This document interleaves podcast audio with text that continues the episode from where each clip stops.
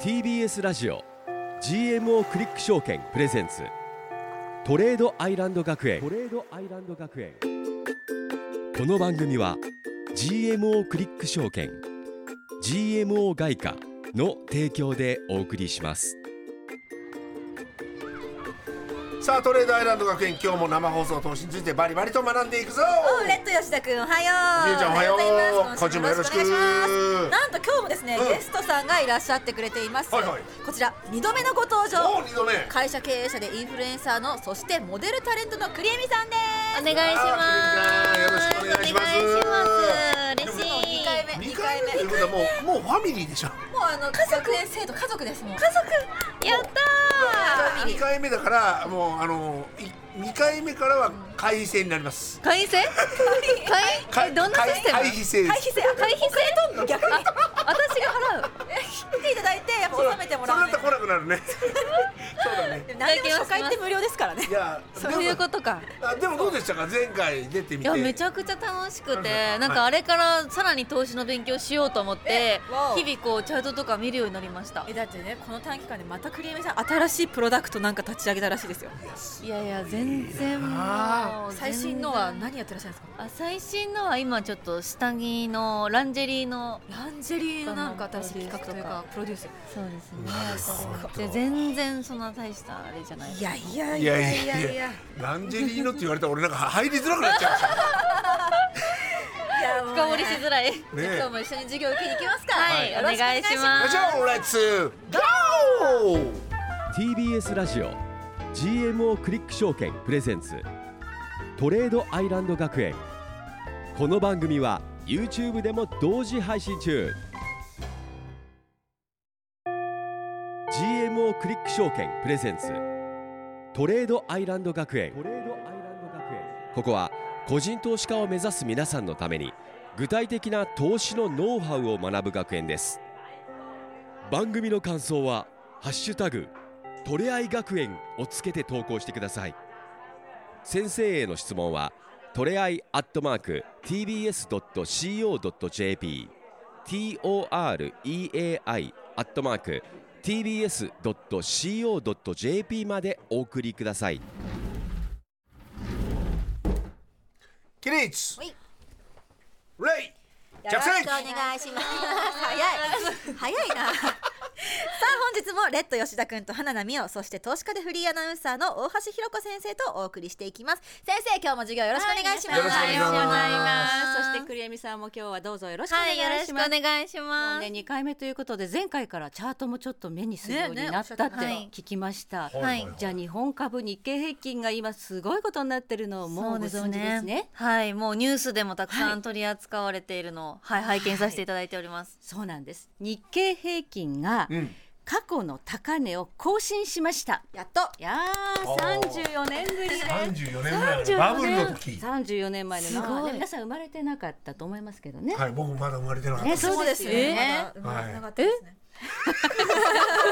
そうえ、生まれてます。地球に細胞としてレ誕ッ生ドしさなかんっ、た生まれてます。そうですねはい生まれてましまあマジツッコミがたガチレスど真ん中ですはいガチ引きしてました、はいはいえー過去のバブルの時の高値ってのは1989年12月29日大納会って言ってその年の一番最後の取引の時に高値つけたんですね。えー、そうだったんだ3万8915円うと、んこれを、えー今回抜いてきました今日3万9426円まで一時高値がありました。おーはいまあ、結局ちょっと今日はねあの高値から少しこう、まあ、売られて小安い5円高ぐらいで終わってるんですが、えー先週の2月22日に史上最高値を更新して、その次の月曜日も火曜日もちょっとずつ上がってはいると。これということは先生4万円台行くんじゃないですかもうすぐにそうでもないうんでもちょっとここ足踏みしてる営業にちょっとこう上値は重いよね、上がろうとするけどちょっとこう利食いする人も増えてきたかなという印象だんはあだるねんでみんすなが利。食いするなるほどまあ、4万円すぐ行くかもしれないし、一ん回ここで足踏みで調整が入るかもしれないということですね。でこの先週なんで勢いがついて過去の最高値を更新したかというと多分栗見さんもすごく注目していったと思うんですがはいアメリカのはいエヌビディアという企業の決算が、はい半導体ですよねそうなんですあーさすがですさすがでやっ すぱ熊本出身だからいねやいや全然全然千葉です千葉です全然千葉です違うね栗見さんは生成 AI のなんかそういう事業やってらっしゃるんだもんねそうですね結構 AI がメインなので、うんうんまあ、半導体のニュースだったりは日頃注目して見て、そうか使いますもんねはい、うんいますねはい先週はこの NVIDIA の決算が世界中の投資家の注目を集めていましたで実はこの決算が、えーちょっとぐらい良くてももしかしたら今回下がるんじゃないかっていうぐらい事前にぐわーっと上がってたから、先生がおっしゃってましたもんね。ねそういうのね。で決算発表される前に少し売られてたんですよ NVIDIA の株ちょっと落ち2日間ぐらい落ちてたん落ですよ、ちてたのね、だから今回は決算でドーンと下がるかもなんて思ってた人いるんですけど、はい。蓋開けて決算見てみたらもう私たちの予想を超える超絶いい決算で、はいドーンと上がっちゃったんですよ、ね。想像を超えてきたってことですよすね。ごいな超えてきたんですよ売上高前の期に比べて2.3倍とすげえ。 3倍そう、えー、9兆円ですね9兆1400円売上高9兆。はい、そして、えー昨年度、えー第4四半期の売上高も3倍余りに増えていたということと、まあ、内容を見ましても、データセンター向けの売上高が前年比で5倍になっている、このデータセンター向けの売上が上がってるっていうのはいわゆる、まあ、生成 AI とか、今このブームになってるキーワードそのものなんですね。ほうほうほう実際にそこに対してこう計算するっていうところなんですよ。まあ、これから AI でいろんなもの計算したりとかってすごくこう処理が必要になってくるんですけど、そこからの受注が増えてるってことはこの生成 AI ブームは本物だなっていう。そうですね、結構あの私の会社でも、あの開発をしてほしいとかこう B 向け、法人向けのはいこういうサービスを作ってほしいみたいな依頼がやっぱ何十社って1か月でも来たりえすーる。えーえーそんなに？やっぱそのぐらいこういろんな企業さんが AI を導入したいと思っているでそれが C 向けだけではなく、B 向けの需要としてもこう企業が捉えているっていうのはすごく感じていますね。はい、B2B でっていうことですね。そうですね、むしろはい B 向けの方がやっぱりその目先のもので言うとマネタイズしやすいっていうのが、まあおそらくあるので、はいはいじゃあ実導際入にもしやすい受注がうん。あるということは、ね肌で感じてるってこと肌で感じいやてるとそうですよね。はいね。まあだからこの決算で下がるどころか上がってしまったということで、はいはいはい NVIDIA の株価のチャートをちょっと見てみましょうか。これ一番最初ってどれぐらいだったんですか？NVIDIA って。一番最初、んどこまで遡ってもいいのかな。 11年前は。 1年前はもうえっ、と200ドルとかなんあでかもそういうそうレですベねルででも200ドル。それが？ですねこれが今790ドルぐらいまで上がってますよね。たった1年でだから。ドルでしょ。まあそうですそうです。 150ドルから790ドル。 200ドルの時に持っていた人たちは今もう3倍以上になってるってことですよね。決算のたびにこうポンポンと階段上がるみたいに上昇してきてるんですね。ただ TBS ラジオ公式 YouTube チャンネルの方であの表示してますのでぜひ YouTube チェックしてみてください。はい、YouTube の方ではこの NVIDIA のチャートを表示していますが、ドーンとまた高値を更新したこれが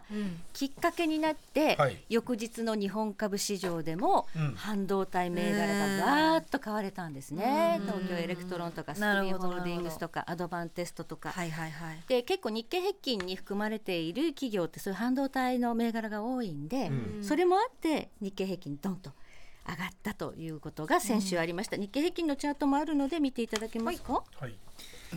うん。なんでも NVIDIA と似てますねなんか。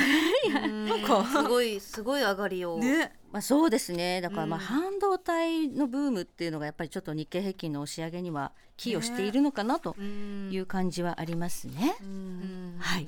今年に入ってそのやっぱ日本株がうんこうかなり上がっていると思うんですけど、まあ、その大きな理由っていうのはどうお考えですかはい、これ半導体というのは今説明したところにあるんですがこれも一つなんですけれどもなんといっても日本株市場の株価が上がるためには日本人だけが買っていても全然上がらないんですね。外国人投資家が日本株を買ってくれないと上がらないとほう。いうことなんですがとにかく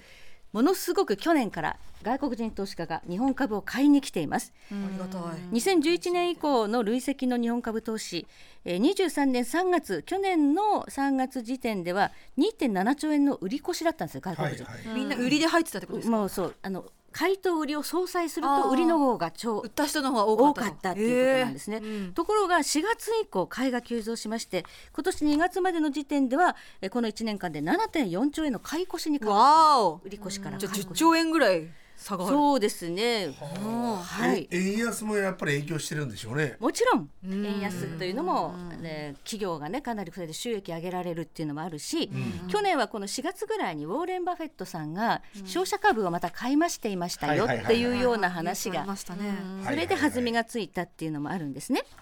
でなぜじゃあ、はい外国人投資家は今日本株市場にこぞって集まってきているか、ん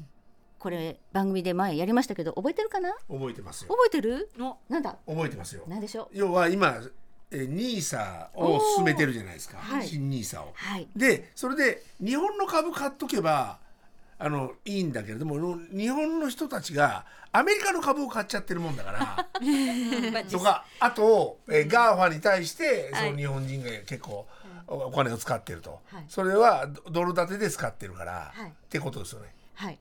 まあでも外国人投資家は違あのね新ニーサで日本人が持ってるキャッシュ1000億兆円ぐらいあるんですよ。はいはい、それで日本株買ってくれると思ってたわけですよ。はいはい日本人が日本株買うかいやらですよね日本株上がると思って、で外国人はそれを期待して動いてるんだけど、実際日本人は逆に海外の方が買ってたんです買っねちゃうでもそうですよねなんかいろんな芸能人とかもやっぱ今新ニーサとか、あはのい投資投資ってなってきた時に、外国株買えみたいな YouTube のサムネがいっぱい出回ってたから56回ぐらいの時にだからなんか確かに Z 確かに世代の知見的には外国株買った方が安定安心みたいなイメージがお そらくついてる、出るんだよね。日本みたいに不景気ななんか不安定な国じゃないってみんな思っちゃってるからアメリカとかの方が。なるほど。ででも誰かがやっぱ先導した方がいいんじゃないですか日本株の方がいいですよみたいなはないんずでっすとそうおかっしゃってますから、まあねあのアメリカ株ももちろんいいんですよトータルで見たら長期的には上がるんだけれども、えーまだまだ割安なんですよ日本日本株の株がっていうのはねねだからチャンスなん今買った方ですよがいいんねですよはいそうだって今までデフレだったのがようやくインフレになってインフレっていうことは株が上がるってことなんで、はいその時代にやっとスタート地点に立ったってところなので、うんまだまだ株高はこれからなんですよ。そうらしいですよはいでもそう言われても、いやいや4万円近くまで上がってるから、そろそろ落ちるんじゃないのっていうふうに思っち不ゃうの安によなっちゃいますけどねそれでいうと半導体系の、まあ、それこそ生成 AI とかの,、あの会社上場した会社とかはかなり伸びる可能性高いんじゃないかなと思うんですけどあここのの後はい結構なんかあの海外とかだとあの AI 系の授業それこそバーチャルヒューマンの授業とかやってる人はあのー一気に150億の調達とかをしてスタートアップ企業がで急にユニコーン企業になって上場してみたいなのもすごい事例として増えてきていてで日本ではまだないんですよねそうそこまでの規模感の資金調達をしたスタートアップ企業がなるほどバーチャルヒューマンとかを使ってたと。なるほど、まあ、そこにまで資金が入ってくるような、まあ、そういう強いこう市場になってくれるといいですよね。今まだ外国人投資家ってそういう日本のちっちゃい企業まで勉強してなくって、そうですよね有名なトヨタとか、いはいはいアドバンテストとかなんか知ってる企業ばっかりが買われるっていうのが今の現状なので、うんそうかでもう一段階こうさらにこう中小企業までそうそうそうそう目が広まったらさらに一段階底上げされるってことですねだから今英語でピッチ勉強しようと思ってて、はいあの海外の人からの資金調達しようと思ってますかっこいいでその方が規模感は圧倒的に大きいんですよ確かに日本だと資金調達でもそんな200億とかバンド出すような人はなかなかいないので海外の投資家の方がポンと、シリコンバレーとかの投資家の方がいい分母が全然違うんだね、うんはい引き続き後半でも先生に伺っていきたいと思います、はい、トレードアイランド学園本日の一曲はキャリーパミュパミュでサイコーでした、まあ、日経平均サイコーということでなるほどあそこでかかってたんだ最高のことかあーなるほどねねキャリーパエミュンパテミリュもしそてうるじしゃないんねだ そうということでしキたャリーっていうとそうかなと思いますが、まあ本当に日本株すごく高い日経平均も最高値圏に今あるということで、ドル円相場今ちょっと膠着で動かないけれども、はいえ日本株が強いうちはまあしっかりとしている、ただこの日経平均とか日本株が調整に入ってで下落し始めると、これ逆流してドル円も下がる可能性があるので、うんそこにはちょっと注意しておきたいあね と。そうなんだ調整もあるかもしれませんね。ねはいはいということで生放送でお送りしておりますトレードアイランド学園本日はゲストに会社経営者でインフルエンサーそしてモデルタレントの栗江美さんをお迎えしておりおま願すいし後ます半もよろしくお願いしお願まいすしますあ後半はですね、まあ、先週レッド君のはいはいゴールドに関する疑問から始まった、はいこう大橋先生のゴールド特訓講座のなるほ2ど回目でございま二す回目ですね。はいまあクレームちゃんにちょっと説明したいと思うんですけれども、そうはい先週ね、あのとりあえず僕が、えー、20年ぐらい前かな、オールスター感謝祭で2位だったんですよ。二位2位の賞金が何十万円かもらえたんですけども、うんはい1位の人はゴールドの300万円分のゴールドをもらえた。えー、はいはいはい、でそこから20年経った、うん今、えー、1キロが1万円あ1000万でしょ、うっんはいていうことは、はい大体3キロぐらいだと思うからはいそう3000万に今だったらなってるんだよなってるうんゴールド持ってたらねすごいすごいでもなんでそこまでゴールドは上がるのっていう疑問をそうはいはいはいはい先週聞いたの先週聞いたのよ、あなるほどなるほどそうなんでゴすールドが強いわけというのを何回かシリーズにね分けて、はいえーお伝えしていこうかなというふうに思うんですが、うん今週は何でしょうテーマはい今回はゴールドの基本の値動きは通貨と逆に動く逆なんだと覚えておいてください。ほう、はいはい、なぜかというと通貨っていうのは、えーまあお金ですよね。はいははいいお金の価値が上がるときは、これデフレといってキャッシュにしとくのが一番いいんですよ。物の価値が下がること。なるほどそっかはいはいはいデフレって物の価値がね、はい安いから、うんはい通貨が一番強い、うんでもインフレになると物の価値は上がって、物価が上がっててうんお金が価値が下がる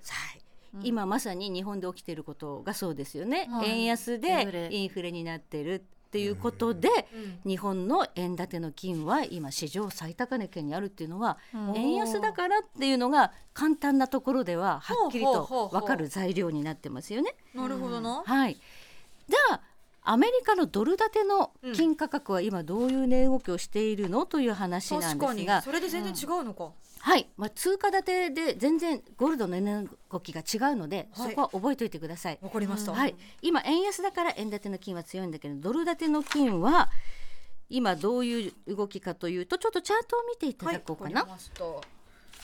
うほうこちらのこの黄色と青の線なんですね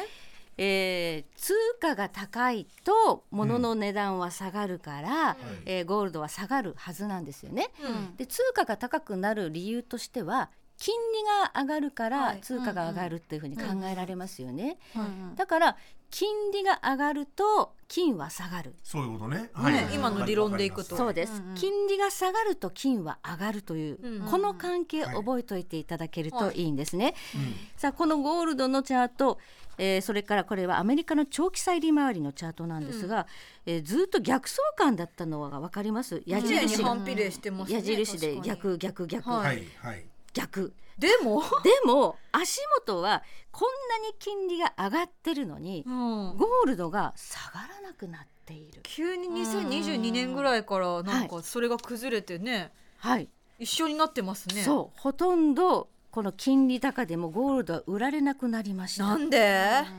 なんで、まあ、これをねまた説明していかなきゃいけないんですけれども、まあ、先ほどちょっと通貨と金は逆の関係にあるということで一応円建ての金も見ておきましょう、はい形が全然違うので円建ての金チャートをちょっと見ていただきましょうか、はい、こちらですね。はいもう全然違うかと。ドル建てのチャートと形全然違うでしょうはんずーっと上がってますねい。うん。で日本の金利は今何パーセントですか、マイナスです。はいそうですねうん日銀はマイナス金利政策をまあやっています、まあ、はい基本的にゼロ金利と考えてる、はいだから金利との相関は関係ないんですよそっなるほか、確かに。でドル円だけ見ていくとドル円はでもドル高だから円安になってるので、はい円の価値がどんどんどんどん下がるっていうのはこの青いチャートですねドル円が上がっていく円の価値が下がっていくそれに合わせて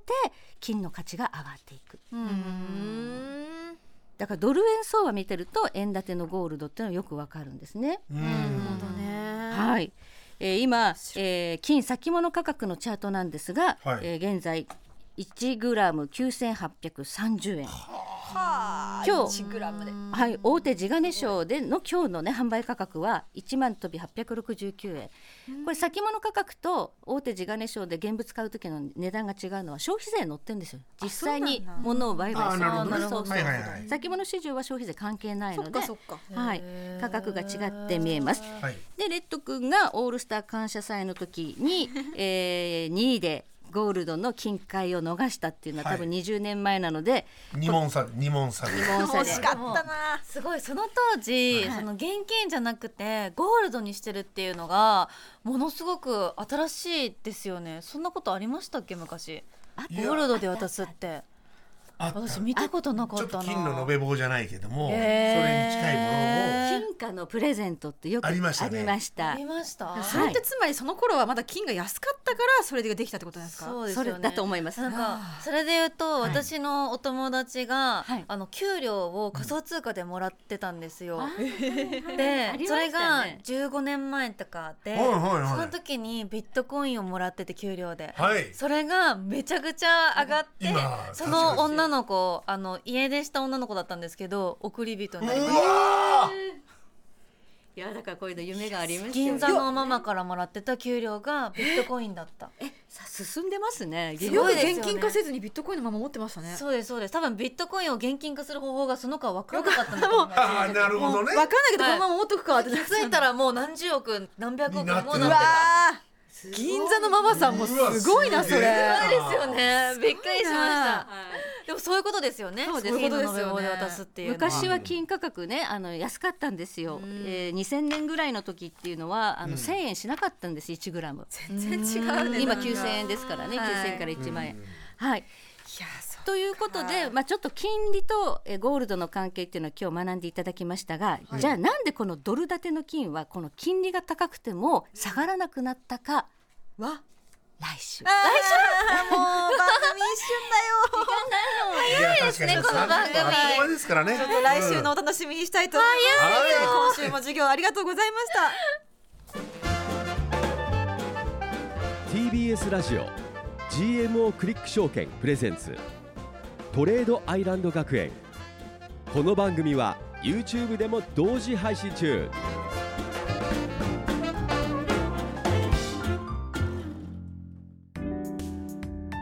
ここで GMO クリック証券からのお知らせです FX に興味があるそこのあなた GMO クリック証券の FX 取引をご存知ですか GMO クリック証券は業界最小水準のスプレッドで安い取引コストが魅力であることはもちろんパソコンからスマートフォンまで使いやすい取引ツールも人気サポート体制も充実していますさらに今ならお得なキャンペーン実施中 FX 取引なら GMO クリック証券 GMO クリック証券株式会社は関東財務局長金賞第77号の金融商品取引業者です当社取扱いの金融商品のお取引にあたっては価格変動等の理由により投資元本を超える損失が発生することがありますお取引をする際は当社のホームページや契約締結前交付書面にて手数料などの諸経費およびリスクについて十分ご確認ください TBS ラジオ GMO クリック証券プレゼンツトレードアイランド学園番組の感想は「ハッシュタグトレアイ学園」をつけて投稿してください先生への質問はトレアイアットマーク TBS.CO.JP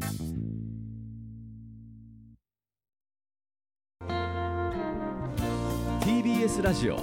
GMO クリック証券プレゼンツトレードアイランド学園レッド吉田君と大橋ひろ子先生、そして花奈美桜がお送りしてきたトレードアイランド学園この後は居残り補修の様子も YouTube で配信しますぜはいひ TBS ラジオ公式 YouTube チャンネルをご覧くださいということで栗江美さんゲスト2回目いかがでしたか、いやもう本当にあの皆さんと一緒に勉強するのめっちゃ楽しいです、 えうわちょっと嬉しいですね本あっという間すぎてなんか物足りないぐらいですねそう本な当んですよねに栗江美さんのお話もすごい興味深いからいやいやいやお会い聞き当たにい聞いてみですたいね本そう当そうにそうトコインの給料ね。ねそんなのもあったんだってね欲しかった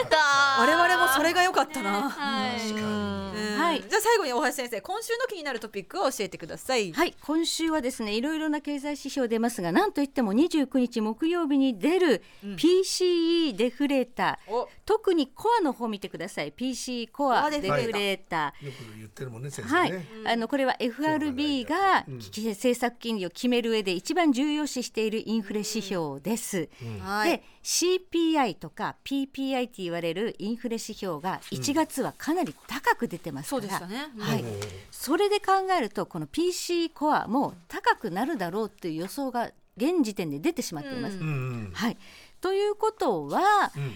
ということはということはということは、まあ、もうここからちょっともう時間がないから居残りにしようか な。そうしましょう残りでゆっくり聞きましょうということでここまでのお相手は花奈美音とあレッド吉田と大橋ひろことクリエミでしたりあがとうございましたあまりたが来週また来週 GMO クリック証券プレゼンツトレードアイランド学園この番組は GMO クリック証券 GMO 外貨の提供でお送りしました TBS ラジオ GMO クリック証券プレゼンツトレードアイランド学園ツイッターは「ハッシュタグトレアイ学園」先生への質問は「トレアイアットマーク TBS.CO.JP までお送りくださいさあここからはトレードアイランド学園の放課後延長戦でございます TBS ラジオ公式 YouTube チャンネルのみでの配信となります、はい引き続き大橋ひろ子先生とクリエミさんにも来ていただいてますよろしくお願いしますよろしくお願いしますお願いしますねえもうクリエミさんの話聞いてるとねもう我々ね頑張んなきゃっていう気いになやりまいすよやいやいやいやいやなんでもう YouTube だから一応映ってるわけでしょ、そう映ってますよそう肩2個あるんですいやいやいや鎖骨も2個あるんですあるんですねあ皆さん2個ありますからねじゃあやっぱ同じ人間なんだいやいそうですやいやよねお綺麗お綺麗なお二人でもね綺麗にこううヘッドショルダーが見える三尊だ綺麗に三職尊業病三尊が綺麗に見えるじゃあもう下がるってことこらこらこらこらいや本当にねクレイメさんでも話聞いてもねこう隙のない努力いや家というか本当ねねいやいやいやでも皆さんと本当勉あの一緒に話してめっちゃ勉強になってますいやいやでも本当刺激は我々二人は本当に受けてるよ本当ねに受けてますねあのクレイメさんに会った日だけマジ頑張ろうって思うんですよねその日だけかよその日だけえでももう話は聞いたら本当50超えてんじゃないぐらいのいやいやいや全然もう落ち着き具合とねねそうほんと老成してるっていう感じがねね本当に精神的にこうね全然全く全く塾ですまあでも何の話今日してましたっけゴールドの話ゴールドの話一応ねさっきね PC PC のあそうだ PC を居残りでお話ししましょうって言ってましたねえーこ今回コアデフレーター PC はい前月比ってとこが注目されてるんですね、はいはいはい前の月に比べてどのぐらいインフレ率があの上がってんのか下がってんのか、はいはいでは今い回プラスうん0.4から0.5っていう強い、えーはいはい数字が予想され予想ちゃさっれてるんてだいます、はい前の月と比べてインフレがやっぱ0.5とか上がってたら、はいあれインフレ鈍化だからアメリカ利下げするって今年言ってるけど利下げ開始そんなに急まぐこたとしなくなるじゃんないないよねって話になっちゃうから、はいはい注目度高いんだけど、うんでもレッド君今日番組始まる前言ってたよねうんこういう予想が出てる時はそう予想が出てる時はもうそれを想定内として考えるからそんなに上がらないんじゃないかなっていう変動ないんじゃないかなっていう織り込み済みってやつですね織り込み済み素晴らしいレッド君本当に成長しました、ね、この発言を聞いた大橋先生がえ成長してるって言 って目が覚めたとそか言っうて今日すごい眠そうな感じだったのに 始まる前めっちゃ眠そうやだっったとの目レッが覚めたんでねド君とか言って俺の成長で目が覚めるって すごいなそんなこと言う言うようになるなんてと思って、一え年ーかかりましいたやすごいでも先生のおかげですよ本当にね でも一年間勉強して本当に勉強ねそうしてただ帰ったら忘れるんですけどねえいや本当でもこう織り込み済みが多いのか本当にこの一週間とかもどれ動かなさすぎて、はいそうですだからこれでもまた動かなさそうなんですかねなんかだからこの0.4とか0.5って数字が出ても、もう予想通りだったらうん動かない可能大し性てが、動かないっていうことですよねでももっとあの低い数字が出てたら0.1とかうんうん0.2、逆にそしたらやっぱドル下がるかもしれ下ながるいよ金利下がってえなるほどね逆うんうにんそう下がるかもしれないとなんか上がる要因の指標っていうのはまあ下がる要因の指標にはなり得るってことですね強めの予想が出てるから、うん強くなかったら下がるっていう方うんうん向うん逆にバイアスが働くっていうふうに考えて今るでもどっち側に引っ張られようとしてるんですか150円を突破してそのまま上に行こねうずとっしてとここるのか、にいますけどそれとも一旦下がったら140円台の下の方まで行くのかはい。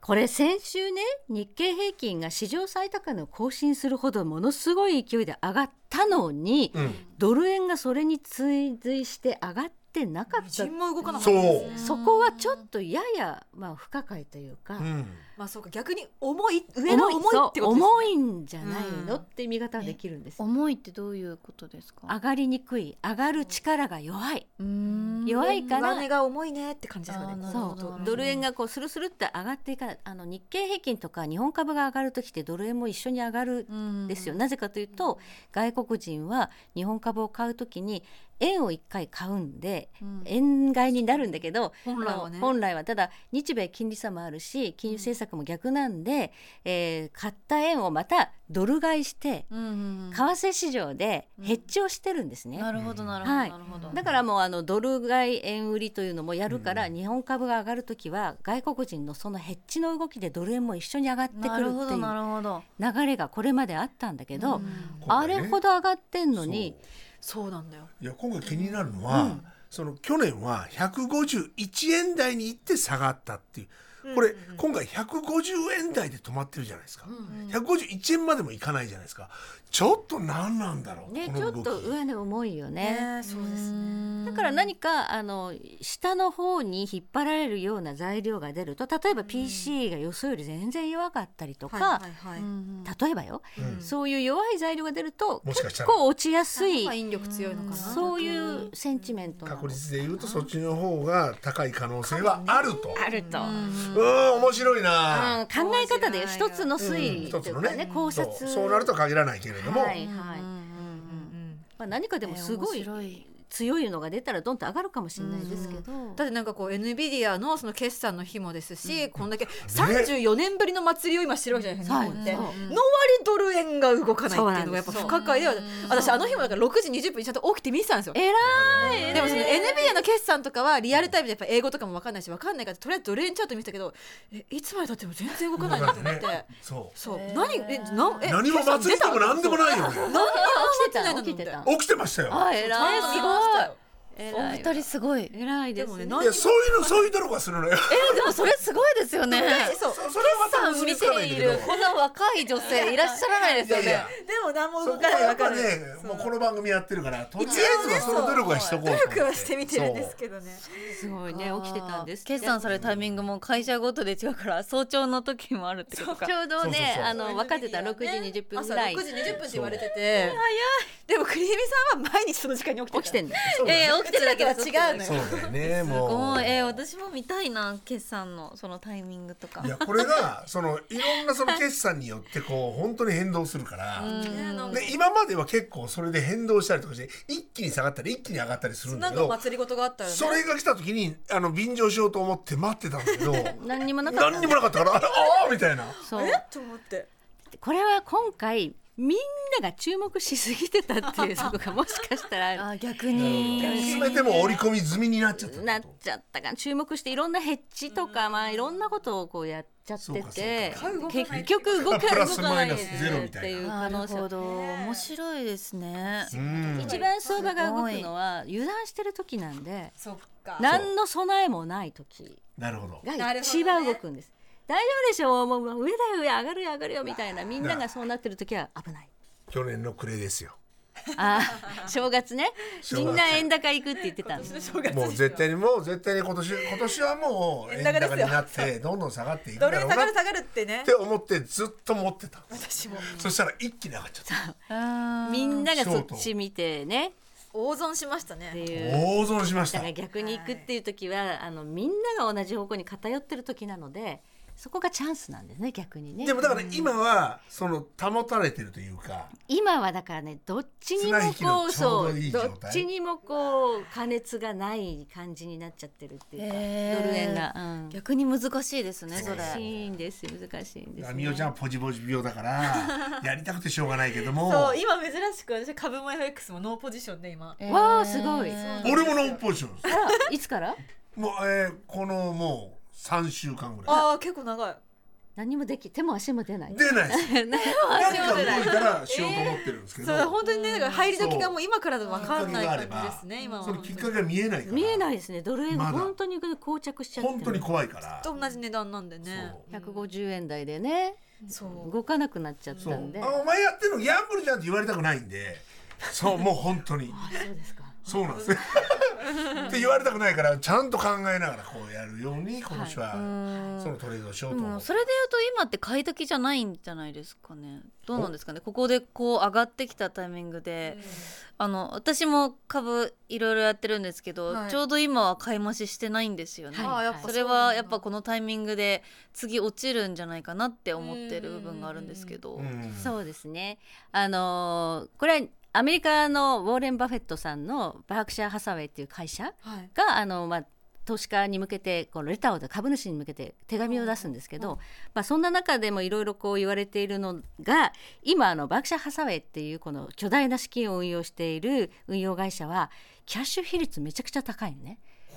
つまり投資をやめて換金して現金で持ってる部分が今多いあそうなんだそうあうわということを剣だ今危険だっていうふうにっていうかいこっから投資のアルファはあんまりないっていうふうにあのウォーレン・バフェットさんはおっしゃってる。だから大体こうあの買われてきて成長がもう大体織り込まれてるからここは見過ごされてこんなに割安に放置されてるすごい会社があるっていう状況に今なくなってるななるほどねどっちかっていうと危機が来て大きく下がった時にたくさん買えるように現金のポジションを今多くしてますよっていうバフェットがそれ言っちゃうとうんなるもう頭のいい人はじゃあちょっと買うのちょっとやめとこうかなとなりますよね絶対ねそう思うんですけどなかなか下がらないのがアメリカ株で、はいで日本株も今ちょっとここからでも売っていいのかなっていうかね、買うのはやめててもいいですけど、 積極的にこう日経平均をショートして大丈夫かなみたいなねショートもショートは難しいですよ、えー面白いですね、えーでも株は結構長らく持っててこんだけこう日本株高騰して結構利確したりしてるんですかいや私はもうずっと持ち続あけてずっと持まちす。続あけてるの配当目的で持っていあそうて、福利であの積み上げていくので、基本はもうずっとなんあの長い目で見てあの利益を取るっていうやなるほどなり方るほなどんで。買い増し買い増しですか買い増し買い増しです。なるほうんそれが一番いいですね。栗でうわーで今買いますのやめてる時期っていうのはその肌感覚としてはバフェットさんと同一じ緒ですねだからすげえ本当じゃんって思いました日本のバフェットもねいやいや全然そんなまだすごいなでなんか今日もなんかアイスクリームの価値は一生変わらないみたいなバフェットさんがなんか言ってましたよ、ね。そうななの、んか言ってましたよね。アイスクリームの価値そう何十年経ってもアイスクリームはアイスクリームでうまいよみたいな話をなんかしてました。してた。あだから、ね値段じゃなあくなてんねかうちの会社のメンバーがそれを急に私になんか LINE かなんかで送ってきおはいてなんだと思ったらなんかそのちょうど私が立ち上げようとしてるメディアの名前をアイスクリームどうだみたいなの言ってきておーそういう意味ですね多分そこだったじゃないですそか。うだ何十年経っても価値が変わらないそう価値が変わらない。アイスのうまさは変わらないだろうみたいな話をしてました、ね。いうことかへそうーでそれを名前にしたらどうかっていうふうなアイデアももらったとすごい。すごいね今紐づき繋がましったた今つなが価っ値が変たわらないってところねそうあそうー値段がどんな変わっても多分価値は変わらないってことですよね。ああなるほどね確かにねアイスはうめえよみたいなことを言ってましあー自分の中での価値っていうのは永遠で不変でた。あそうそるうだと思いますけど。子供の時の大好物ってずっと大好物ですもんねどんだけお金持ちになってそもうなんですよね結局このチープな味とかねそうそうそうそうそうそうそうそう安っぽいチープな味でもこれが思い出の味だかそらうそうそうだからファーストフードのハンバーガーで もなものすごいお金持ちになってもそアれイがスは食うまべい。たくなるみたいなそうそうチキンラーメンとかねああもう最高じゃないですか大好き何の話で終わった食べ物 なんなんですよね。いやあっという間でしたね。でもこう栗山さん二回目ですからね。なんかもう一生いてほしいぐらいのい感やじ。いやいやでもめちゃくちゃ勉強になります本当にいやでもね。もっといろいろと聞いてみたいですよねねえいやー投資についての目線みたいなのってそうですねなんか絶対違うと思うんですよね先生とまた違うと思うから、実先生との比較みたいな比較 しないみたいないやいやいやいやもう先生大先生だからいやでもでも成功してらっしゃるわけじゃないですか大成功ですやっぱり成功者のなんかそのなんか足跡というかはいはいそういうのはちょっと見てみたいななんかこう投資家目線と、まあ、こううん実際にこう起業家目線っていうのはやっぱりこう別の、ね違うもんね目線でさっきみたいにその受注がたくさん来てるって肌感があるとかそうそれどっちものお話聞けるのはすごごいね先生はもう専門家としてのこう喋りが専門だから喋りが専門だから喋りが専門じゃないですか そうですあの、うん私はアナウンサそーこですそそこそこからの投資だからまた目線違うかねやっぱら起業家目線もお持ちのっていうのがやっぱすごいですよいやいやいねや本全然当そんになあれだ逆にリスクヘッジじゃないけどこういうことしてますとかあそういうのもねそういうのも本当聞いてみたかあったの事業をやるにはやっぱりこういろんなリスクをどうねいうふうにそう回避しようと企してる業側のリスクか回避とかなんでもうしぶしぶななんだろう、えー切らなきゃいけないような事業もあったりするわけですよ、ねそうで確すかにねありますね見切るみたいなのそねう何を基準に切はいるのはいかはといか、ああそうありますそれが損切りの勉強になるかもしれませんもんねなるよすごいメンタルの勉強になるかもしそれうまそうせん我々引きずるじゃんそう切れないですから振られても引きずるじゃんはいそうですねダメダメそんな恋愛はよしねじゃあクリームさんにこう精神面をねいろいろ聞きぜ精神面そうひでも三回目がねもうぜひ聞きはいたいということでお話しさせてくださいとい来うこと週かでな再来週かなということでトレードアイランド学園は本日ここまででございます、うんえ番組にはですねこちらの YouTube 配信の他にポッドハストポッドキャストでの配信も行っておりますので、ぜひぜひねこの番組の感想とかクリームさんの感想とかねねたくさんメールでお寄せいただけたらと思いますメールの宛先はトレアイアットマーク TBS.CO.JP ですって感じですかね今週は、うんはい、ね、本当にありがとうございましたいやありがとうございましたありがとうございましたまたぜひぜひ来週火曜日そしてクリームさんもまた来てくださはいいありがとうございますおやすみ TBS ラジオ TBS ラジオ GMO クリック証券プレゼンツ GMO クリック証券トレードアイランド学園トレードアイランド学園